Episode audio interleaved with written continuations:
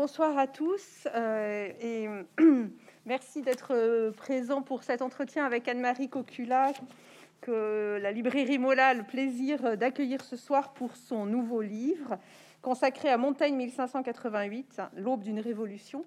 Et je précise juste avant qu'on entre dans l'entretien que non seulement c'est un livre passionnant, mais que c'est aussi un beau livre matériel, ce qui est à souligner parce que c'est agréable aujourd'hui d'avoir en main de beaux livres avec un beau papier et des illustrations. Donc c'est non seulement euh, un beau livre intellectuellement, mais c'est un bel objet. Alors, bon, Anne-Marie Cocula, je vais la présenter, même si on n'a pas besoin de la présenter à Bordeaux, où non seulement elle a un public fidèle, mais je crois qu'on peut aller jusqu'à dire qu'elle a un fan club. voilà.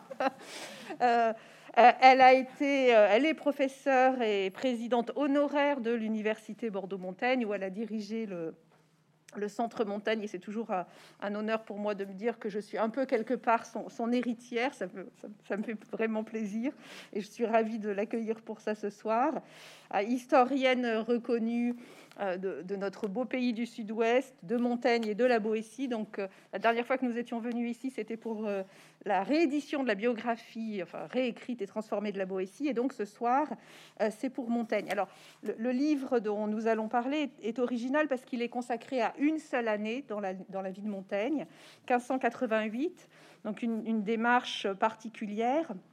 Et il a l'intérêt de faire un aller-retour permanent entre l'histoire du royaume à ce moment-là, qui est une histoire perturbée, la place qui occupe Montaigne, son, on va dire son activité publique ou semi-publique au service du royaume et de cette histoire, mais aussi, euh, et, c'est l'originalité, l'autre originalité du livre, de faire l'aller-retour avec la vie privée de Montaigne et le temps et l'énergie qu'il est en train de consacrer à, la troisième édition euh, de ses essais, puisque 1588, c'est l'année où il euh, quitte son, son, imprimeur bordelais, Simon Milange, pour le grand imprimeur parisien euh, Abel Langelier.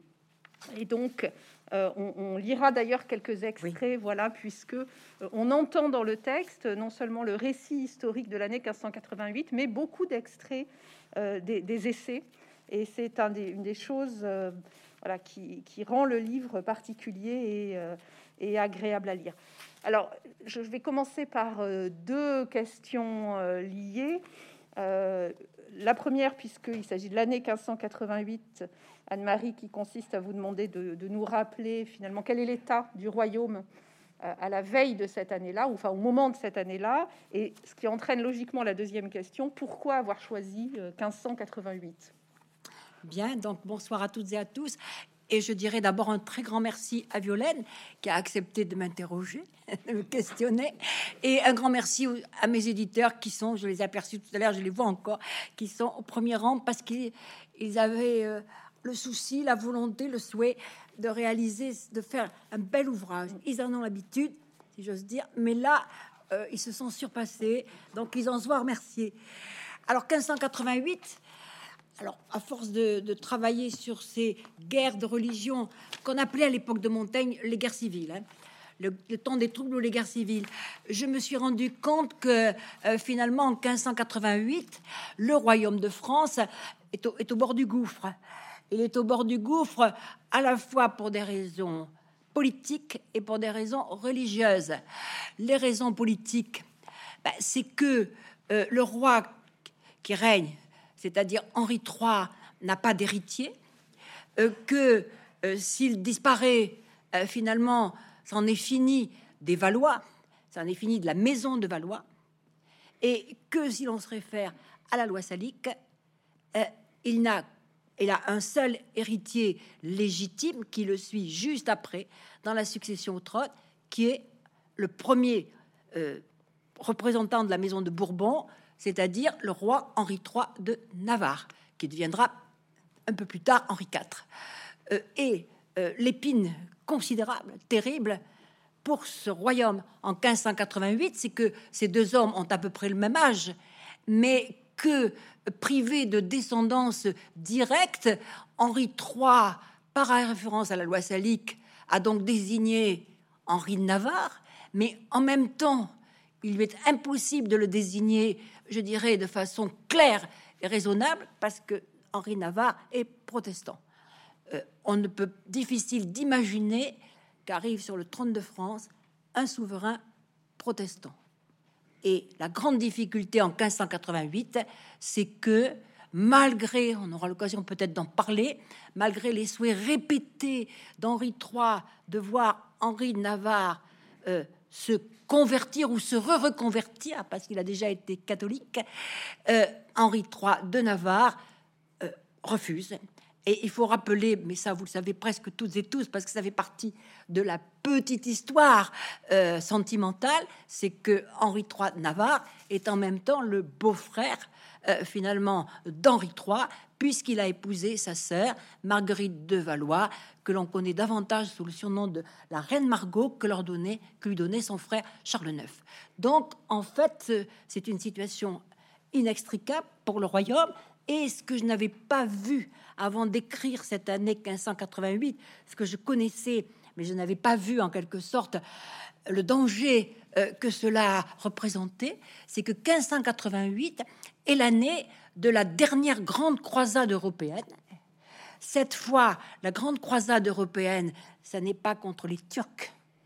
On quitte la Méditerranée, où s'est déroulée la bataille de Lépante en 1571. On quitte la Méditerranée et cette croisade européenne à laquelle finalement il est difficile de croire aujourd'hui, elle est montée par le roi d'Espagne, Philippe II, qui est devenu l'héritier du Portugal en même temps. Donc 1580, Philippe II concentre toutes ses forces pour en finir avec une croisade atlantique.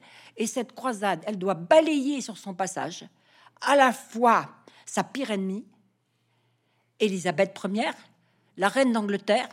Elle doit éliminer, tant qu'on y est, les protestants qui se sont révoltés et qui ont fait au nord des Pays-Bas, euh, finalement, une province quasi indépendante de l'Espagne. Et tant qu'on y est, en longeant les côtes, on, on, peut en finir avec les protestants qui ont une ville refuge, qui est leur citadelle, qu'ils ont conservée malgré tout contre vents et marées, c'est la ville de La Rochelle. Donc tout dépend du succès de cette croisade. Et j'emploie volontairement le terme de croisade et, finalement, on peut imaginer en quelque sorte la panique qui est celle euh, de des diplomates.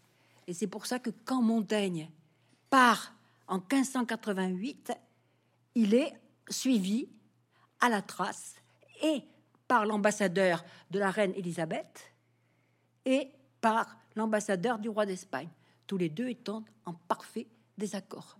Et il se demande quel est ce personnage qui est pas connu, très peu connu, euh, et qui va en quelque sorte servir, et là j'en viens à, la réponse, hein, qui va servir, qui est désigné comme étant le médiateur possible entre Henri III, le roi de France, et Henri III de Navarre, le roi catholique et le prétendant protestant.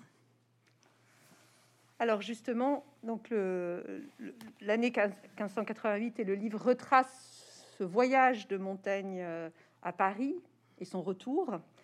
Euh, et il part donc en mission avec euh, quel degré, enfin, mission officielle, semi-cachée, et puis dans quelle mesure est-ce qu'il est conscient des enjeux qui se, qui se jouent autour? Qu'est-ce qu'il sait exactement? Alors on dirait à notre époque qu'il y a eu une fenêtre de tir. Cette fenêtre de tir, je vous pardonne de ne pas la connaître, elle est pourtant pas loin d'ici, elle s'est déroulée pas loin d'ici. C'est le 20 octobre 1587, lorsque s'est déroulée cette bataille qui fut un succès inattendu euh, pour l'armée protestante de Henri III de Navarre. C'est la bataille de Coutras. Euh, je ne suis pas sûr qu'elle soit restée dans votre mémoire. 20 octobre 1587, cette bataille de Coutras voit à la fois la victoire inattendue euh, d'Henri III de Navarre pour des raisons stratégiques, parce qu'il a aussi l'aide d'une artillerie qui est composée, rassurez-vous, de deux canons, pas plus. Hein. Et face à lui, une armée royale commandée par le favori d'Henri III, qui est le duc de Joyeuse, et une hécatombe, c'est-à-dire qu'on évalue à peu près à 2000 morts du côté des représentants du roi Henri III, le duc de Joyeuse et son frère meurent, meurent tous les deux à Coutras, et du côté d'Henri de Navarre, euh, quelques blessés, quelques morts, mais très peu de choses. Et lorsque euh, finalement Henri III de Navarre se trouve vainqueur de façon en quelque sorte étonnante, il ne poursuit pas sa victoire, il se replie vers le Béarn, où il est chez lui, et il s'arrête pour dîner un soir chez Montaigne. Donc, on se trouve là devant un problème. C'est pas la première fois qu'il va à Montaigne. Il est déjà venu à la Noël 1584. Donc, on a l'assurance que Montaigne est vraiment le médiateur officieux euh, que l'on prend pour un espion et finalement qui est sans doute, vu du côté anglais et du côté espagnol, un espion et qui a ici en Guyenne quelqu'un qui le protège et quelqu'un qui est en quelque sorte un homme d'État par rapport à lui, ce qui n'a jamais été, il se prétend pas du tout homme d'État, c'est le maréchal de Matignon. Le maréchal de Matignon qui est le représentant du roi Henri III depuis 1581 et qui a travaillé avec Montaigne. Et si Montaigne a été élu maire de Bordeaux par une jurade restreinte de six personnes, hein, c'est pas une campagne électorale, hein, il est élu par six jurats, c'est parce que il a été désigné pour être celui qui va expliquer à Matignon comment fonctionne la Guyenne, que le mémorialiste Brantôme décrit comme le pays des cervelles chaudes. Et donc, comme Matignon et Brantôme toujours dit, c'est un froid normand. Donc, ce froid normand arrive au pays des cervelles chaudes avec deux difficultés majeures garder Bordeaux face aux Espagnols qui peuvent l'attaquer à tout moment. Et deuxième difficulté majeure, surveiller euh, euh, Henri III de Navarre, qui est quand même son supérieur, puisqu'Henri III de Navarre est le gouverneur de la Guyenne. Henri III de Navarre est le représentant au-dessus de Matignon du roi de France, et en même temps, il est le chef du parti protestant. Donc voilà ces conditions très compliquées qui expliquent pourquoi en 1588, en janvier, d'habitude on part jamais en janvier, hein. c'est pas un bon mois pour partir. On part en janvier, il part très vite et euh, finalement il quitte sa demeure de Montaigne, mais il a comme pour l'escorter euh, quasiment un chef de guerre qui s'appelle Torini et qui est l'un des fils de Matignon. Donc c'est quasiment une escorte militaire qui part. Euh, Montaigne n'est pas du tout un homme de guerre. Et donc, il amène avec lui, on n'a pas encore parlé, euh, c'est son livre 3 des essais. Et c'est quand même pour lui cette formidable espérance. Pour la première fois, il ne va pas payer ses éditeurs à Bordeaux. Et pour la première fois, il sera publié à Paris et il sera en quelque sorte payé euh, pour euh, sa livraison de ce livre 3 on aura l'occasion peut-être de le dire, qui est un, le plus, je dirais, le, plus proche de lui. Le temps a passé et il l'a rédigé, il l'a écrit euh, finalement dans le laps de temps qui marque, qui se trouve entre la fin de son mandat. Il termine son mandat de maire finalement. Il a été élu pour deux ans, 1581-1583, 1583-1585. Entre 85 et 88, il a écrit l'essentiel du livre 3. Et c'est comme cela qui part. Je me suis posé le problème, où a-t-il mis Où a-t-il mis, où a-t-il mis ce document? Où l'a-t-il mis? Pour moi, très clairement, c'est un homme de cheval. Il fait beaucoup de cheval, même s'il tombe de cheval. Mais enfin, Montaigne est quand même un cavalier. Il l'a mis au plus près de lui. Et heureusement pour lui, on va pas le lui dérober. Alors heureusement pour lui, oui, puisque un, des premiers épisodes du voyage euh, sur lequel on va s'arrêter, c'est un guet-apens euh, qui lui est tendu dans la forêt de près de Villebois en février sur, sur la route de Paris. Oui. Et avant qu'Anne-Marie vous en parle, je vais à sa demande lire le passage parce que le texte fait partie des choses que le livre permet de, des sources que le livre permet de réévaluer. Monseigneur, vous aurez su notre bagage pris à la forêt de Villebois. Il écrit à Matignon. Il écrit, à, Matignon. oui, voilà.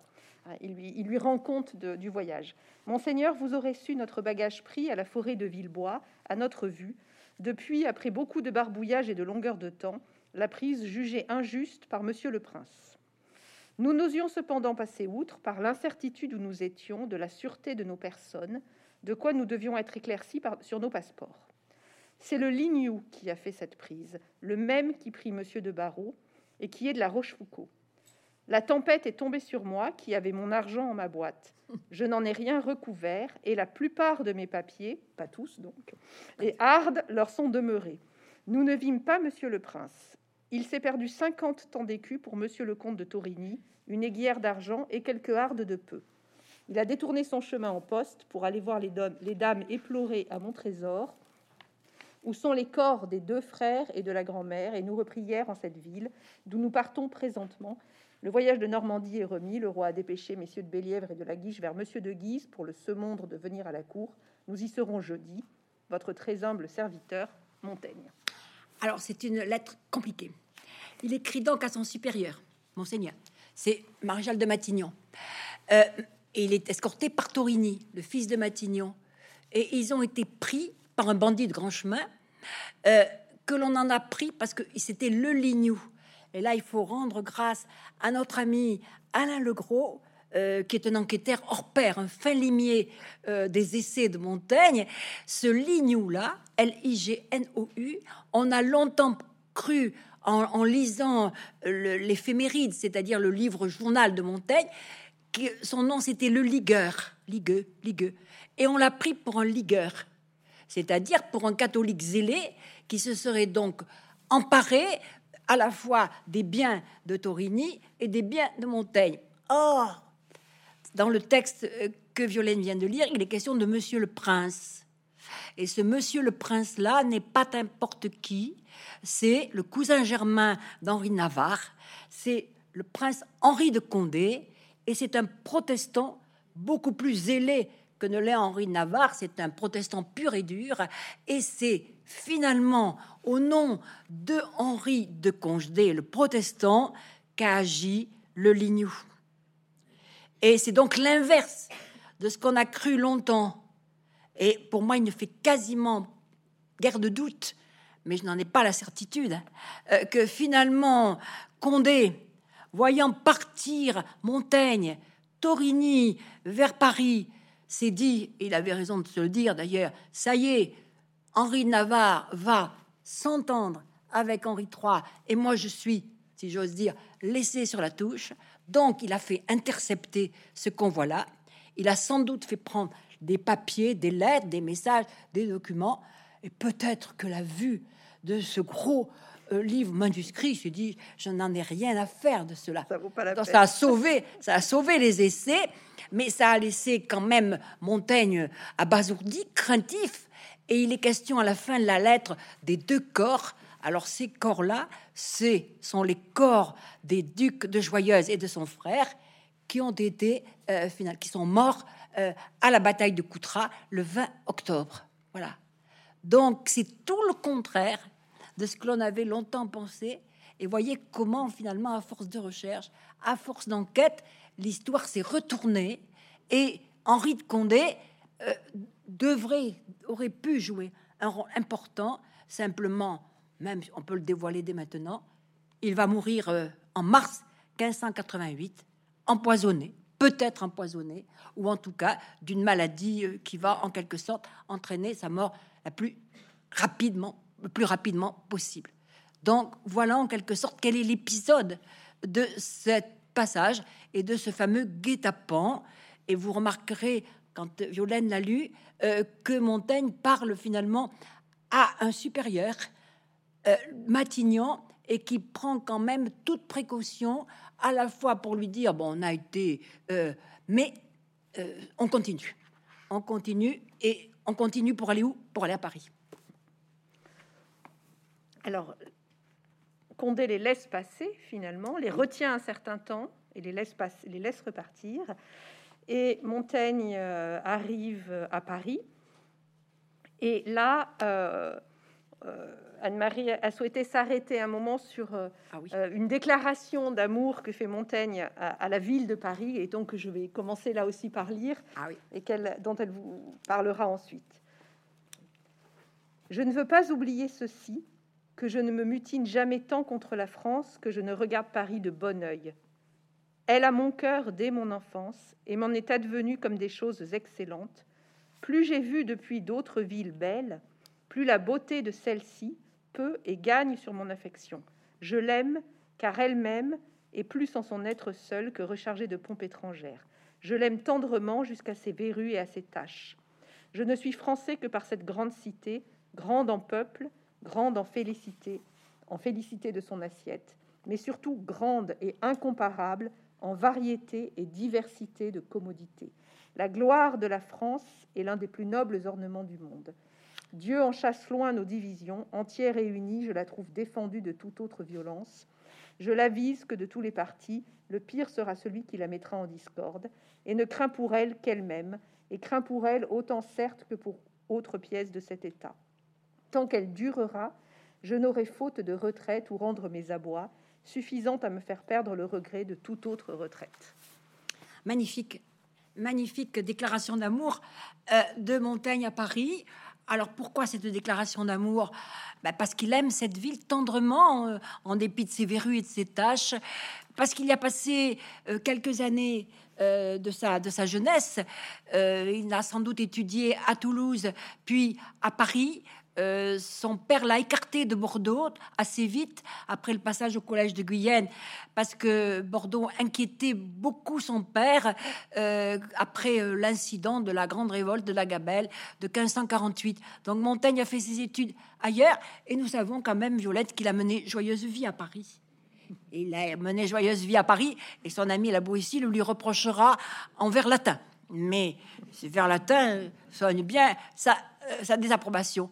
Alors, moi, je me suis dit, cette, cette déclaration d'amour, elle est d'autant plus belle que, vous verrez tout à l'heure, que Paris ne lui apportera pas que des bonheurs en cette année 1588. Alors, pourquoi à ce moment-là Pourquoi finalement, tardivement, c'est dans le livre 3 des essais au chapitre 9, parce que il a eu le temps de comparer Paris à d'autres grandes villes. Et s'il a eu le temps de comparer Paris à d'autres grandes villes, c'est parce qu'il a fait on en reparlera peut-être tout à l'heure, son grand voyage de l'année 1580-1581, où il a découvert, en dehors de la France, finalement, euh, essentiellement les, villes italiennes, les cités italiennes.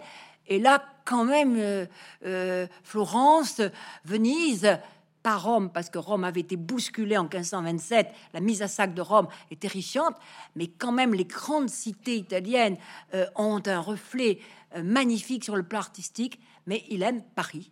Et cet amour pour Paris, il le décrit de façon très subtile. Alors vous allez me dire, et Bordeaux? Oui, mais pas pareil. Pas pareil. Et c'est ce regret-là, c'est un regret, c'est un regret lancinant, au point, Violaine l'a dit à la fin, tant qu'elle durera, je n'aurai faute de retraite ou rendre mes abois.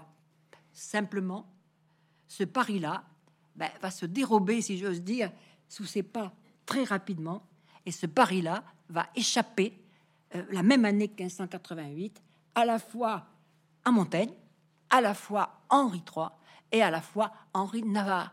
Et il faudra des années, des souffrances, des sièges terribles pour qu'Henri IV puisse entrer dans Paris cinq années plus tard. Alors avant que Paris ne se dérobe, Paris lui offre quand même euh, quelque chose d'important, c'est la rencontre avec Marie de Gournay. Tout à fait. Et là, on, revient de, de, l'histoire euh, publique à l'histoire euh, plus privée, puisque c'est à ce moment-là, hein, en arrivant à Paris, qu'il rencontre Marie de Gournay, qui, joue un rôle important dans, les dernières années de sa vie et pour l'édition des essais. Alors là aussi, je commence par lire ce texte. Euh, donc c'est Montaigne hein, qui, parle. Euh, j'ai pris plaisir à publier en plusieurs lieux l'espérance que j'ai de Marie de Gournay-le-Jard, ma fille d'alliance, et certes aimée de moi beaucoup plus que paternellement, et enveloppée en ma retraite et solitude comme l'une des meilleures parties de mon propre être. Je ne regarde plus qu'elle au monde. Si l'adolescence peut donner présage, cette âme sera quelque jour capable des plus belles choses, et entre autres de la perfection de cette très sainte amitié, où, nous ne lisons point que son sexe ait pu monter encore. La sincérité et la solidité de ses mœurs y sont déjà battantes. Son affection vers moi plus que surabondante. Est-elle en somme qu'il n'y a rien à souhaiter sinon que l'appréhension qu'elle a de ma fin par les 55 ans, et 5 ans auxquels elle m'a rencontré la travailla moins cruellement. Le jugement qu'elle fit des premiers essais, et femme, et en ce siècle, et si jeune, et seule en son quartier, et la véhémence fameuse dont elle m'aima et me désira longtemps sur la seule estime qu'elle prit de moi, ayant ma voix avant m'avoir vue, c'est un accident de très digne considération. Voilà. Alors, ce portrait euh, est étonnant. D'abord, cette rencontre est étonnante. Euh, parce qu'en fait, Marie de Gournay, il va la rencontrer par hasard, pas tout à fait par hasard, mais il va la rencontrer à Paris en février 1588. C'est elle, euh, chaperonnée par sa mère, qui est allée le voir parce qu'elle a été enthousiasmée par la lecture des essais. Euh, il y a plus de 25 ans qui les séparent, et il faut quand même convenir ici, on peut oser, Violaine, tant pis, elle n'a pas du tout le niveau intellectuel de Montaigne elle, est par rapport à lui, par rapport à ce qu'il incarne, par rapport à son savoir, elle est en apprentissage. Et, finalement, euh, il va la sortir de ce qu'elle appelle la folie, sa folie. Elle est folle de science, elle est folle de savoir, elle n'a pas eu une éducation, elle appartient à la petite noblesse, à peine sortie de la bourgeoisie. Son père a eu des problèmes d'argent, donc euh, ça n'est pas une grande dame de culture. C'est pas la, la sœur de François Ier. Ça n'est pas une, écrivaine. C'est quelqu'un qui s'est pris d'amour pour les essais, pour Montaigne, et euh, finalement qui très tôt connaîtra l'amitié que Montaigne a eue pour la Boétie et elle est, si j'ose dire, le nouveau La Boétie pour Montaigne. Mais ce qui est étonnant, c'est que lui, avec, euh, va lui faire cette confiance, mais il n'a sûrement pas idée, en février 1588, qu'elle deviendra, en 1595, la première éditrice posthume des essais. C'est à l'heure actuelle, je n'ai pas, euh, Violaine connaît très très bien la, littérature du, XVIe siècle, moi je n'ai pas l'équivalent euh, de, cette, de cette rencontre intellectuelle, même si ça a pu dépasser l'intellect. Et je me dis, euh, finalement, cette confiance-là. Alors, ce portrait que Violaine vient de lire a pu attirer certains collègues très, très, très au fait des éditions, des essais, des ajouts des essais, parce qu'on le trouve dans l'édition posthume. Ils se sont posé la question est-ce que c'est pas Marie qui a pris sa plume et qui a en quelque sorte fait d'elle-même ce portrait magnifique? Donc, euh, Violaine saurait le dire encore mieux que moi, il y a en fait dans les éditions des essais euh, ceux qui ne font confiance euh, qu'aux essais avec comme point terminal l'exemplaire de Bordeaux et ceux qui attachent d'importance aux essais et à l'édition posthume. À l'heure actuelle, la dernière édition de la Pléiade de nos collègues hein, Magnin, Balsamo a accepté cette idée de, du rôle de Marie de Gournay. Vous sentez bien que c'est un débat. C'est un débat. Peut-être que, puisqu'on parle de Marie de Gournay, c'est le moment d'expliquer un peu ce qu'il en est de, ce travail de 1588, de cette nouvelle édition, puis de ce qui va advenir dans le travail avec Marie de Gournay en voilà. pendant l'été. Donc voilà, donc euh, euh, elle, a lu les essais, je ne sais pas, je, me demande finalement, elle, ne connaît pas le livre 3 quand elle rencontre Montaigne, elle ne connaît pas le livre 3, elle peut pas le connaître, Et, mais elle va le connaître lorsque, euh, sans doute, se rend-il chez son éditeur parisien, L'Angelier, qui est un, grand libraire parisien euh, Il commence à travailler, L'Angelier, sans doute en mars, en mars 1588. Et Montaigne est quelqu'un de pointilleux quant à l'édition de ses ouvrages. Il a dû aller souvent, tant qu'il a pu y aller, chez son libraire. Et euh, quand l'ouvrage va sortir en juin 1588, Paris est en révolution. Paris est en révolution. Et à partir de ce moment-là, et Jean Balsamo le décrit très très bien, lui qui est un grand spécialiste de l'œuvre de Montaigne, finalement c'est quand même une édition désordonnée, bouleversée, avec, à la différence de cet ouvrage, des chapitres volants. Et c'est nanti de cet ouvrage imparfait, il a dû beaucoup souffrir, que Montaigne va accepter d'aller à Gournay, tout à fait au sud de la Picardie, pas très loin de Paris, près de Compiègne, corriger chez Marie de Gournay, et il corrige avec elle. Comme je pense qu'elle a de meilleurs yeux que lui, les doigts un peu moins fatigués, il va lui dicter, mais de rares notes. Et toujours notre collègue Alain Legros est allé dénicher les notes écrites pendant l'été par Marie de Gournay. Et Alain de Gros a bien montré que, comme un instituteur vigilant, euh, Montaigne écrit les trois premiers mots et puis elle, elle continue. Donc, en fait, elle est euh, sa correctrice, elle est sa correctrice, mais je ne sais pas si euh, finalement leur entente intellectuelle euh, va plus loin. L'entente intellectuelle qui ira beaucoup plus loin, c'est qu'elle, quand elle sera en possession d'un des exemplaires de 1588, qu'elle décidera d'y travailler. Et phénomène étonnant, dans la lignée de ce qu'on a dit tout à l'heure, elle va se rendre à Montaigne, dans la demeure de Montaigne, elle va y retrouver l'épouse de Montaigne, elle va y retrouver sa fille, Éléonore, et toutes les trois, puisque Montaigne est mort à ce moment-là, elles vont travailler plus d'une année pour la nouvelle édition, après l'édition posthume de 1595. Donc la voilà, et c'est quelque chose d'étonnant, devenue l'éditrice en chef, et même elle va devenir un auteur de l'Angelier avec son ouvrage qui s'appelle Le promenoir, promenoir de Monsieur de Montaigne. Voilà. Donc, euh, puis elle a ensuite une carrière littéraire. Et elle a une carrière littéraire étonnante, étonnante. Donc, voyez, euh, malgré l'éducation qui était faible, elle a appris tout cela. Et là, chapeau. Et donc, il y a une double tradition euh, éditoriale de Montaigne depuis Marie de Gournay. Alors, à Paris, donc Montaigne euh, s'occupe de cette édition des, essais qui va être euh, empêchée, enfin pas empêchée, mais mal diffusée à cause de la, des troubles. Et donc justement, venons-en à ces troubles. Euh, que se passe-t-il à Paris au moment où Montaigne y est, à partir du printemps? Euh, j'ai oublié de, dire, hein, le, livre est divisé en quatre saisons, donc on a commencé par l'hiver, euh, à partir de janvier avec le voyage. Maintenant, nous voilà au printemps, donc euh, Paris s'échauffe. Paris s'échauffe, Et oui. de toutes les façons. les barricades apparaissent, le roi s'enfuit.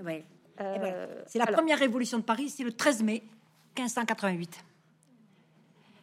Première révolution parisienne et première histoire des barricades les premières barricades de Paris. Alors, je les avais beaucoup étudiées euh, à l'époque. On avait fait un colloque euh, sur la barricade.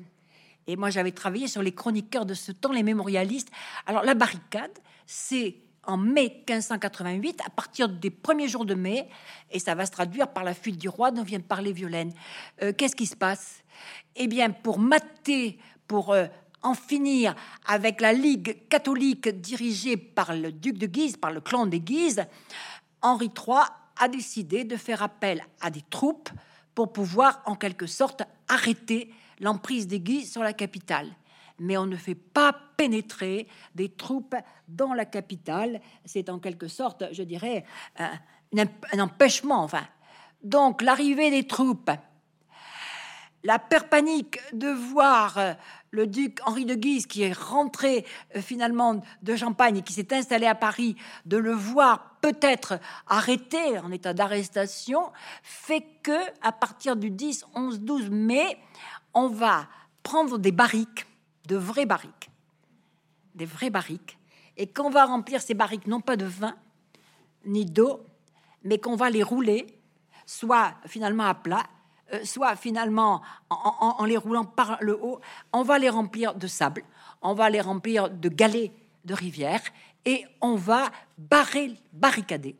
On va barrer les routes pour empêcher la progression des soldats. Henri III prend peur, il est parfaitement renseigné. Il y a un service d'espionnage très bon. Il a un traître du côté des ligueurs qui le renseigne et qu'on ne connaît très bien et qui lui dit que le danger qui se précise de le voir en quelque sorte attaqué dans sa capitale.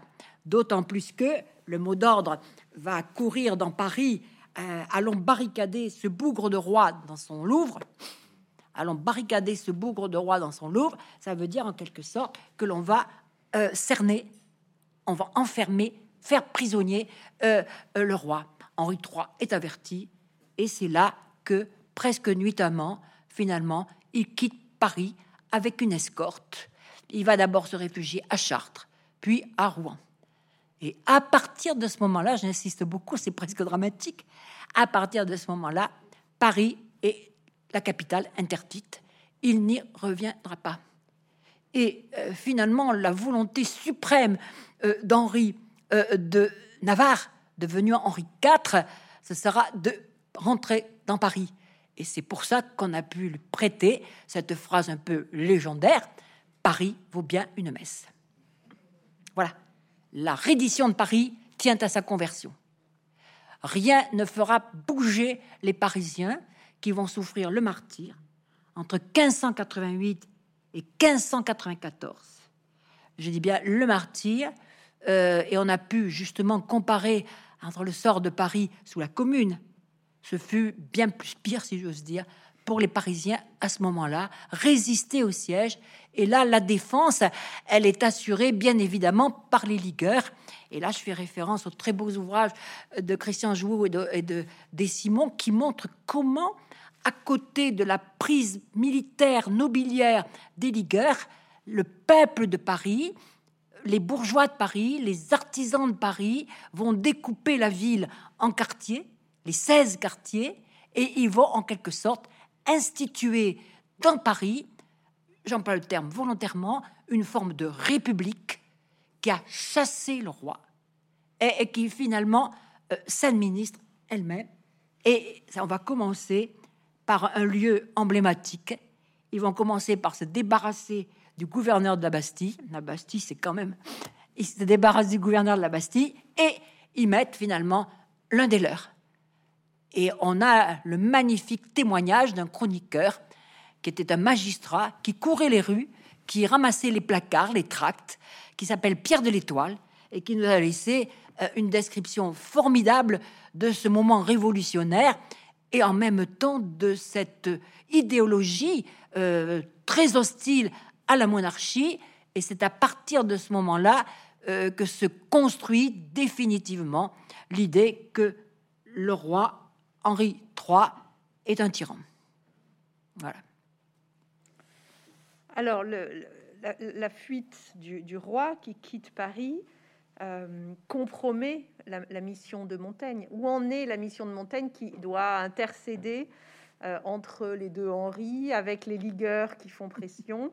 Euh, donc, et Montaigne quitte son, à son tour Paris pour rejoindre le roi, pour essayer de poursuivre sa mission. Donc, comment ça se passe à ce moment-là? Eh ben, Qu'est-ce qui se passe Alors, ah. le roi s'installe à Rouen parce que ça permet de mieux contrôler, enfin d'essayer d'arrêter de, limiter l'approvisionnement de la capitale. Il faut, il faut, il faut, affamer Paris. Voilà, il faut affamer Paris. Il faut affamer Paris. Qu'est-ce qui se passe, euh, voilà, pour Montaigne et qu'est-ce qui se passe pour la France Alors, ben, il faut affamer Paris. Henri III est bien décidé à revenir dans Paris, mais en, faisant la guerre à sa capitale. Il ne peut pas y revenir. Et en même temps, euh, c'est très drôle. Enfin, il amène avec lui une grande partie de sa cour. On fait des entrées officielles. Il joue euh, finalement, il transporte la monarchie avec lui. On fait des entrées, on fait de grands spectacles, des nomachis, c'est-à-dire de grands spectacles sur la rivière, sur le fleuve. Euh, et, en même temps, finalement, il essaie d'entrer en contact avec Henri de Navarre. Mais Henri de Navarre, qui est un chasseur impénitent et qui est persécuté par le ligueur, en parlant du roi, dira, dira on n'aura jamais le Béarnais. On ne prendra jamais le Béarnais il est déjà un gibier, et là, il connaît très très bien le sort qu'il attend. Donc son idée, euh, c'est finalement euh, de ne pas intervenir, mais en même temps, il sent bien que euh, ne peut pas venir encore à la rescousse d'Henri III. Nous sommes là à un moment crucial. c'est le moment où on attend malgré tout des nouvelles de l'invincible Armada. Alors pourquoi Montaigne s'en va? D'abord parce qu'il a été malade une première fois. Euh, ensuite, il, va rejoindre le roi. Et c'est le début du chapitre des coches. Parce qu'il n'est pas question pour lui euh, de partir à cheval. Il a été malade. Il a fait une, crise de goutte, semble-t-il. Donc, euh, sa gravelle le fait souffrir. Donc, il va prendre une coche d'eau. Il va partir en bateau. Il va partir par la Seine et il va arriver à Rouen. Mais là, nous ne savons pas du tout ce qui se passe. Mais je pense qu'il sa mission, euh, elle, n'a plus de raison d'être. Elle n'a plus de raison d'être parce que euh, finalement, Henri III a été obligé de concéder à la Ligue ce qu'on appelle l'édit d'union, qui fait que désormais euh, Henri de Navarre, le protestant, est exclu définitivement des droits à la couronne, et l'échappée peut-être belle pour Henri III, c'est de faire appel aux États généraux, à la réunion des États généraux, parce qu'il manque d'argent. Il manque d'argent et il veut assurer cela. Et la providence qui se lève pour Henri III, c'est que dans l'été 1588, on apprend que l'invincible Armada a sombré dans la tempête. En gros, cette immense croisade dont je vous ai parlé, avec à peu près 30 000 soldats à bord des bateaux, avec euh, des, côtés des Flandres des catholiques qui devaient venir attaquer euh, l'Angleterre, se saisir de la reine Élisabeth Ier, pourquoi pas la faire prisonnière, euh, puisque finalement elle porte avec elle un fardeau terrible. Euh, c'est la mort l'année précédente de Marie Stuart, qui est décapitée en 1587. Donc il faut en finir avec cette chienne, avec cette louve. Et à partir de ce moment-là, en quelque sorte, eh ben, on sait que la reine euh, va mobiliser toutes ses forces et surtout une croisade dans l'Atlantique n'est pas une croisade en Méditerranée.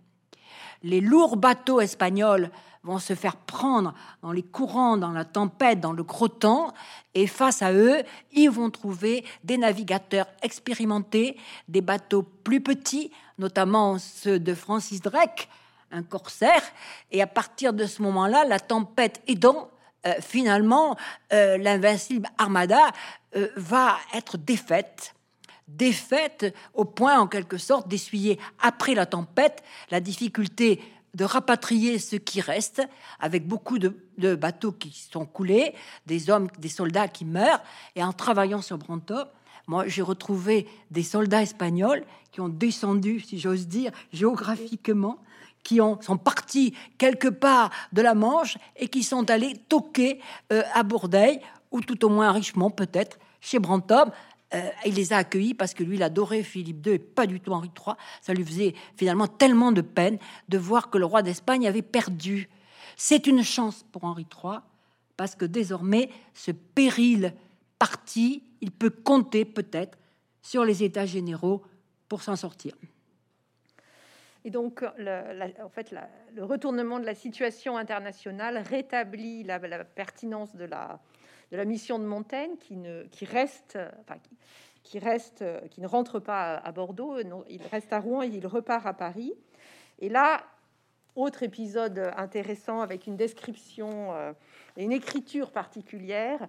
Hein, Montaigne est arrêté brièvement, mais enfin il est arrêté, embastillé. Embastillé. Donc là aussi, je, ah oui. je, lis Faut lire Montaigne à la Bastille, tout à fait. Je lis le passage, sachant, mais vous l'expliquerez après, qu'il y a deux récits successifs. Et donc là, c'est le premier récit que l'on va entendre que Montaigne a ensuite barré, hein, mais qui, a barré. qui a pu être qui est restitué.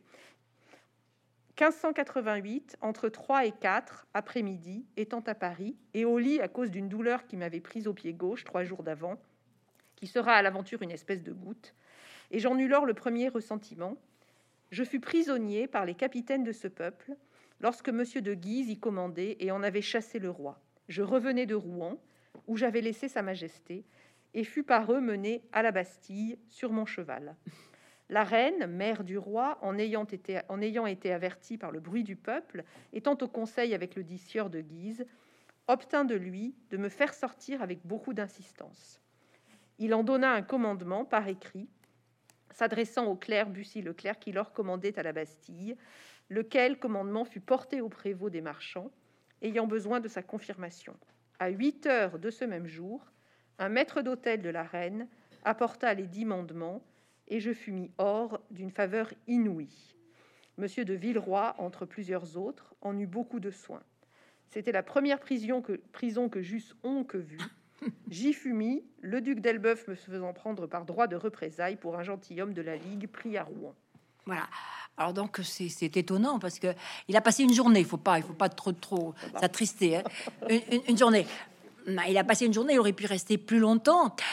Alors pourquoi a-t-il été pris? Ben Parce qu'il est à Paris déjà. Il pas. Il est revenu de Rouen. La première raison, c'est qu'il est espionné. On sait, on sait, où il est.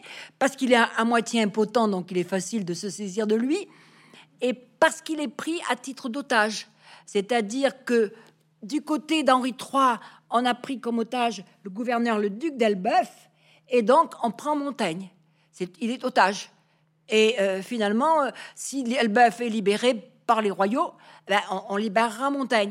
Alors moi, je crois, c'est le seul moment où finalement, il est parmi les grands personnages. Il, joue un rôle clé et il est protégé à la fois par la reine Catherine de Médicis. Il faut remarquer d'ailleurs que quand le roi est parti, quand la cour est partie, seules deux femmes importantes sont restées à Paris, Catherine de Médicis et la reine de France, Louise de Vaudémont. Donc ce sont elles qui, diplomatiquement, sont chargées euh, finalement à négocier avec Henri de Guise. Et cette négociation, elle va aboutir, mais il y avait d'autres aspects, elle aboutit euh, finalement à la libération de Montaigne. Alors moi, je me suis, j'ai regardé qui était prisonnier euh, et j'ai pu comparer avec le sort dramatique de Bernard Palissy. Bernard Palissy, qui est enfermé au même moment, mais qui lui va mourir euh, l'année d'après, euh, dans les tourments, dans la torture. Et finalement, là, euh, Agrippa Dominier a laissé une magnifique description de cette fin de Bernard Palissy, qui jusqu'alors avait été protégé par les Montmorency, parce qu'il travaillait bien pour eux, par Catherine de Médicis parce qu'il avait projeté de faire une grotte émaillée dans le jardin des Tuileries mais là, désormais, il est entre les griffes euh, du, défenseur de la Bastille, du gardien de la Bastille. Il ne pourra pas s'en sortir. Euh, donc voilà comment Montaigne sort euh, là. et à partir de ce moment-là, il n'est plus question de sa mission. Et quand on le retrouve aux États de Blois en 1588, où il rencontre Pasquier, où il rencontre de tout, ce sont des collègues en quelque sorte, des, magistrats qui sont du côté du roi, euh, il est là en spectateur. Il est là en spectateur, il ne peut plus rien négocier. Euh, c'en est terminé et je l'ai dit tout à l'heure, les États généraux vont suivre l'édit d'union au lieu de servir les intérêts du roi, Henri III pensait pouvoir s'appuyer sur le tiers-État qui a qui aidait en général dans les États généraux, qui aidait toujours la monarchie, sauf en 1789, mais euh, finalement pas possible en 1588. Et en 1588, aux États de l'automne, les États généraux vont décider qu'ils décident d'une nouvelle loi fondamentale à côté de la loi sadique, qui est le principe de catholicité. Le roi de France ne peut être qu'un souverain catholique. Donc, bien évidemment, vous comprenez que c'est dirigé contre Henri de Navarre. Et à partir de ce moment-là, les choses sont scellées.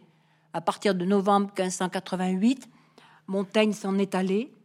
il rentre mais là, on ne peut pas le suivre, on n'a pas, les, on pas les documents. Donc, euh, il rentre et c'est après, à son retour, qu'il apprendra euh, la nouvelle qui se résume en une phrase.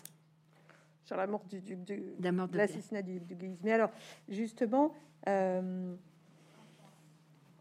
on n'a plus beaucoup de ce que vous montrez, c'est qu'on a très peu de traces de son activité. C'est assez étonnant. Il y a cet épisode de la Bastille. On sait à l'été quand même qu'il va chez Marie de Gournay. Il va chez Marie de Gournay. Voilà. Euh, je, disais qu'une un, des choses qui est très agréable dans le livre, c'est cet aller-retour entre la vie privée, enfin la vie, ce que j'appelle privée, c'est-à-dire sa vie littéraire finalement et sa vie publique. Donc il va chez Marie de Gournay. On sait qu'ils ont sans doute travaillé aux essais. Oui, Il va aux, aux, États généraux à l'automne où il peut pas faire, enfin où il assiste finalement. Bien sûr, il a perdu de vue Marie de Gournay, il la verra plus. Voilà, il la verra plus. Il rentre. Et effectivement, euh, ce qui est frappant, c'est que les choses s'accélèrent à Paris puisque euh, finalement avec les avec les étages de Blois, en, Henri, enfin le, fossé entre Henri III et, Henri III de France et Henri III de Navarre se creuse. Hein, Henri III de Navarre voit le trône s'éloigner. Euh, la tension avec les Guises s'exacerbe et on arrive donc à l'épisode célèbre, mais peut-être que vous allez nous dire un peu comment on y est arrivé de, de, l'assassinat du duc de Guise. Mais ce qui est frappant, donc, hein, c'est que Montaigne euh, mentionne dans son éphéméride les événements importants de sa vie familiale et quelques-uns des événements publics. Et alors que c'est quand même une nouvelle absolument euh, incroyable que le, duc de Guise assassiné dans l'antichambre du roi de France, dans le Beuter, hein, c'est le titre d'un des chapitres. Montaigne écrit 1588, Henri duc de Guise, à la vérité des premiers hommes de son âge, fut tué en la chambre du roi. Et c'est tout ce qu'il y a. Et c'est la dernière, et vous précisez bien que c'est aussi la dernière mention historique euh, dans le Beuter. Ensuite, il n'y aura plus que des mentions euh, familiales. Donc c'est à la fois très important et presque rien. C'est, oui, exactement. Mais c'est une phrase capitale. 1588, euh, Henri, duc de Guise, à la vérité des premiers hommes de son âge. C'est cette admiration qu'il a. Il a une admiration pour Henri de Guise, comme il l'a pour Henri de Navarre. Alors pourquoi il les admire? Je pense parce que finalement, il porte en eux ce qu'il n'a pas dû lui avoir aussi développé, le courage. Il, admire le courage. Il admire le courage et Henri de Guise n'en manquait pas, puisque vous le savez, euh, pour, pour le faire exécuter, ce ne fut pas facile. Il a fallu qu'il y ait euh, finalement euh, ses, proches, les 45 du roi, qui soient aux aguets. ça a été, s'est défendu, je veux dire, comme un beau diable. Et à partir de ce moment-là, euh, ce qui est encore pire que l'assassinat de Guise, qui pourrait être un, acte de défense. C'est l'autre, c'est un cri, elle a accompli, c'est la lèse-majesté, il s'est attaqué au roi, donc à un moment donné. Mais c'est quand même le fait d'avoir étranglé le cardinal de Guise en prison. Alors là, ça va très très loin, ça va très très loin.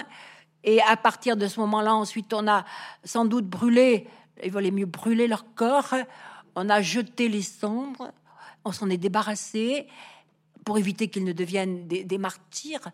Et euh, Montaigne fut tué en la chambre du roi. Là, euh, l'accusation porte. Étienne Pasquier dira la même chose en la chambre du roi. Est-ce qu'ils sont assez euh, lucides et conscients de ce qui va se passer juste après? Nous sommes en décembre, à la veille de Noël. Hein le moment est bien choisi. À la veille de Noël, Catherine de Médicis ne s'en remettra pas. Euh, elle aura sans doute une discussion orageuse avec son, fils, avec Henri III. Elle ira voir dans sa prison, parce qu'on l'avait emprisonné, euh, euh, finalement, l'oncle d'Henri Navarre, le cardinal de Bourbon, qui était un ligueur, qui aurait pu devenir un roi puisqu'il sera le fameux Charles X de la Ligue. Charles X de la Ligue. Donc, elle va le voir dans sa prison. Ils pleurent tous les deux. Et quand elle revient, alors euh, la légende veut qu'elle se serait lavé les cheveux avec de l'eau froide, qu'elle aurait en quelque sorte, elle est déjà fatiguée, très fatiguée, elle s'est dépensée beaucoup, pneumodie, maladie, et elle meurt début janvier. Elle meurt le, le 5 janvier. Et la mort de Catherine de Médicis, en quelque sorte, euh, va libérer euh, finalement ces forces terribles. Et à partir du 7 janvier, la faculté de théologie de Paris, la Sorbonne, va délivrer les sujets du roi, les sujets, donc les Français, si vous voulez, de l'obéissance au roi. Et à partir de ce moment-là, euh, Henri III n'est plus que le vilain Hérode, un âme et finalement c'est le tyran. Donc un tyran, bah, c'est toute l'histoire qui se déroule depuis l'Antiquité. Un tyran, c'est la mort annoncée. Et cette mort annoncée, vous le savez, elle se produira le 1er août 1589. Et à partir de ce moment-là, est-ce que lucidement, moi je le crois, je crois que et Pasquier, et Montaigne, et de tout, des gens qui connaissent parfaitement l'histoire, et pas simplement l'histoire du temps présent, mais l'histoire médiévale aussi, et l'histoire antique, se disent que c'en est fini euh, de, de Henri, III et qu'à un moment donné, euh, finalement, il périra euh, en, tirant. Enfin, ça sera, on a le droit finalement de, le tuer. On a la permission de le tuer. donc, vous voyez, c'est ça. Donc, que s'est-il passé après euh, pour Montaigne? Alors, il faut le savoir qu'il a gardé cette correspondance avec Henri IV, mais il faut savoir que le 2 août, lorsque meurt Henri III, et que pour la, pour la première fois depuis des siècles, Henri III convoque sur son lit où il agonise, à mon avis, on l'avait prodigué de tels soins que ça a dû précipiter sa mort. Et, finalement, une purge, un lavement. Bon. Euh, donc là, euh, Henri III désigne à son entourage de grands, personnages qui ont le pouvoir militaire en quelque sorte. Son armée campe pas loin. Il désigne euh, finalement Henri de Navarre comme étant son successeur. Il est toujours protestant. Donc, ce faisant, le problème qui se pose à Henri IV, c'est que finalement, ça n'est pas un mode de succession normal. Et il va lui falloir reconquérir son royaume. Et ça, ça n'est pas une mince affaire. Et cette reconquête du royaume, euh, Montaigne euh, va correspondre, on a quelques lettres envoyées au roi, où il décline l'idée de venir le conseiller, et en même temps où il lui donne un conseil de rentrer à Paris, sire la capitale, rentrer à Paris. Il ne lui dit pas de se convertir, il n'a pas le droit hiérarchiquement de lui dire de se convertir, mais il lui demande de prendre pied ou de reprendre pied euh, dans Paris. Euh, donc, euh, il meurt septembre 1592, avant de savoir, si j'ose dire, la suite et, la fin de l'histoire. donc, voilà. c'est et non seulement il meurt finalement dans des conditions qui nous soient à peu près connu avec euh, euh, quelques témoignages des conditions de sa mort. Mais euh, finalement, ce qu'il faut savoir, c'est que Matignon est toujours sur place. Matignon, il faut se battre contre les Espagnols qui détiennent la ville de Blaye, qui sont présents dans l'estuaire. Bordeaux est toujours menacé et le Parlement de Bordeaux, la jurade de Bordeaux, penche pour la Ligue. C'est clair. Et c'est le moment où la situation de 1588 est encore aggravée avec l'avènement euh, d'Henri IV. C'est inouï, c'est insupportable. Et à partir de ce moment-là, on voit des villes qui jusqu'alors étaient, je dirais, fidèles à Henri III, se rebeller et entrer dans la Ligue. Donc, euh, pour Henri IV, les choses sont compliquées. Et il réussira en quelques épisodes que je résume euh, d'abord euh, la conversion, le sacre, le rachat des villes ligueuses, euh, et en même temps une forme de la guerre contre l'Espagne. 1595-1598. Et la signature d'un traité de paix qu'on vous pardonne de ne plus connaître, le traité de Vervins avec l'Espagne. Pourquoi faire? Pour faire passer l'édit de Nantes parce que l'édit de Nantes est à la fois insupportable et pour les catholiques et pour les protestants qui ont vraiment l'impression, et cette impression est une certitude, que le roi les a en quelque sorte écartés, oubliés. Donc, euh, pour terminer, finalement, il faut se rappeler que les parlements du royaume vont mettre du temps, sauf à Bordeaux parce qu'il y a Matignon, vont prendre du temps pour euh, voter pour accepter l'édit de Nantes et, que les derniers le feront en 1609. Donc, euh,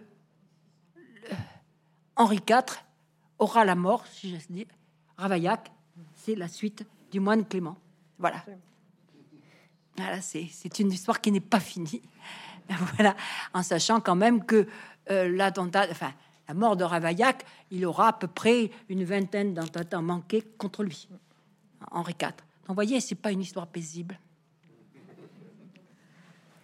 Alors, pour, euh, juste pour finir, hein, parce qu'après, il y aura certainement des, questions, mais donc finalement, cette année 1588, bon, sur, sur le plan de l'histoire littéraire, elle est essentielle parce que c'est l'année qui donne euh, la grande édition des essais qui ensuite sert de support aux annotations manuscrites, etc. Mais pour ce qui est de la mission politique, finalement, est-ce que Montaigne, est-ce que, est que ce voyage à Paris a eu un, rôle ou pas? Est-ce que c'est difficile à dire Qu'est-ce qu'on en, retire sur le plan politique de cette médiation et du rôle qu'il a joué?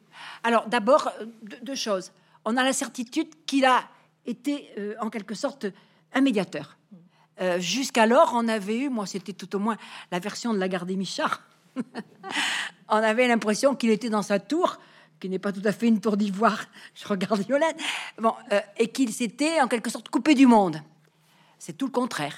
Il ne s'est pas coupé du monde, il s'est coupé du Parlement, mais il ne s'est pas coupé du monde, et il a joué un rôle politique éminent à sa dimension-là. Hein. Il n'est pas un grand personnage. Ça n'est pas les princes dont on parlait tout à l'heure. Ça n'est pas un ambassadeur. C'est un négociateur, un négociateur de l'ombre. Un peu comme le père Joseph sous Richelieu, en quelque sorte. Bon, ça, c'est un, premier aspect. Et, le second aspect, euh, et là, je rejoins les très beaux articles d'Arlette Joanna dont nous parlions tout à l'heure, euh, c'est qu'il fait partie durant toutes ces guerres de religion, de ces troubles civils, de ceux qui, depuis le début, ont parié pour la paix c'est-à-dire en fait ce qu'Arlette appelle la concorde civile, c'est-à-dire l'idée qu'on n'arrivera pas une réconciliation théologique. Il y a un empêchement majeur pour cette réconciliation théologique, c'est le pape, c'est clair. Euh, les protestants ne reviendront jamais sur cela. C'est l'interprétation de la communion, mais c'est surtout le pape. Et à partir de ce moment-là, puisqu'il n'y aura pas de réconciliation théologique, il faut s'accommoder il faut s'accommoder, il faut en quelque sorte attendre. C'est ce qu'on retrouve dans le préambule de l'édit de Nantes. Il faut tenter ces paix négociées. Et il y a une quantité de paix négociées. Et je n'oublie pas, moi, que la première paix négociée qui annonce euh, l'édit de Nantes, euh, c'est en 1561, lorsque Étienne de la Boétie, avec Bury, vont aller tenter de réconcilier à Agen les nobles protestants, les nobles catholiques. Ça va pas marcher mais ce sont des clauses euh, finalement. Et là, dans la salle, j'ai vu tout à l'heure Grégory Champeau qui a largement bien étudié ce processus finalement d'édit. Euh, celui qui va marcher parce que le roi a l'autorité, euh, c'est l'édit de Nantes. Mais il y a eu d'autres édits importants. Et moi, j'ai la certitude aussi que l'édit de Saint-Germain en 1570, qui pour la première fois dans le royaume accorde aux protestants des places de sûreté, euh, il y en a trois sur quatre qui sont en Guyane. Ces places de sûreté, c'est quand même l'idée que désormais le parti protestant existe, que le parti protestant a des alliés. Je parlais de la, de la, reine d'Angleterre et que le parti protestant, avec l'argent anglais, peut recruter des mercenaires. Donc, voyez, euh, c'est compliqué, mais en même temps, et je reprends ce que disait Arlette Johanna, il y a ceux qui préconisent cette union. Ce sont à la fois des protestants et des catholiques il y a des familles où finalement il y a des protestants et des catholiques. C'est le cas de la famille de Montaigne. Et puis il y a un grand personnage qu'il ne faut pas oublier, qui participe tout à fait à l'histoire de la province de Guyenne, mais du côté de l'Est, c'est le Languedoc.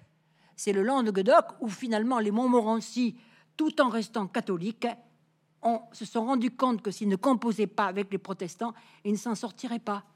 Donc on en arrive à une forme d'équilibre. Euh, où finalement, je dirais, le protestant ou les protestants ne sont pas des ennemis, ce sont des adversaires. Et à partir de ce moment-là, on peut réussir à s'entendre. Et c'est peut-être là, mais ça c'est une idée très personnelle, avec l'idée qu'un roi de France pendant quatre ans a été protestant, que nous avons, nous, cet héritage d'une laïcité euh, qui s'apparente finalement à cette forme-là, pas dire neutralité, mais laïcité qui se dit que au-dessus de tout cela, il y a euh, finalement ce qu'on appellerait maintenant le vivre ensemble. Voilà, je crois que c'est important à retenir. Et en cela, voyez, pas, ne pas parler de, de tolérance, parce que tolérance, c'est tolérer. Parlons de concorde. Michel de l'Hôpital incarne parfaitement. Il incarne parfaitement cette concorde. Et je rejoins Arlette, la concorde civile. Voilà. Donc, euh, je crois que c'est une expérience et que ces années-là, et c'est pour ça que 1588 pour moi a une résonance toute particulière, ces années-là elle forge une autre forme euh, de monarchie fondée sur une forme de légitimité, mais en même temps avec un danger, avec un danger qui sera ce qu'on appelle désormais l'absolutisme, il faut beaucoup nuancer, qui sera que le premier roi Bourbon, Henri IV, le second, le troisième, eux, ils vont en quelque sorte aller vers une forme de, centralisation, d'autorité qui va peut-être mettre à mal, à la fin du XVIIIe siècle, la monarchie.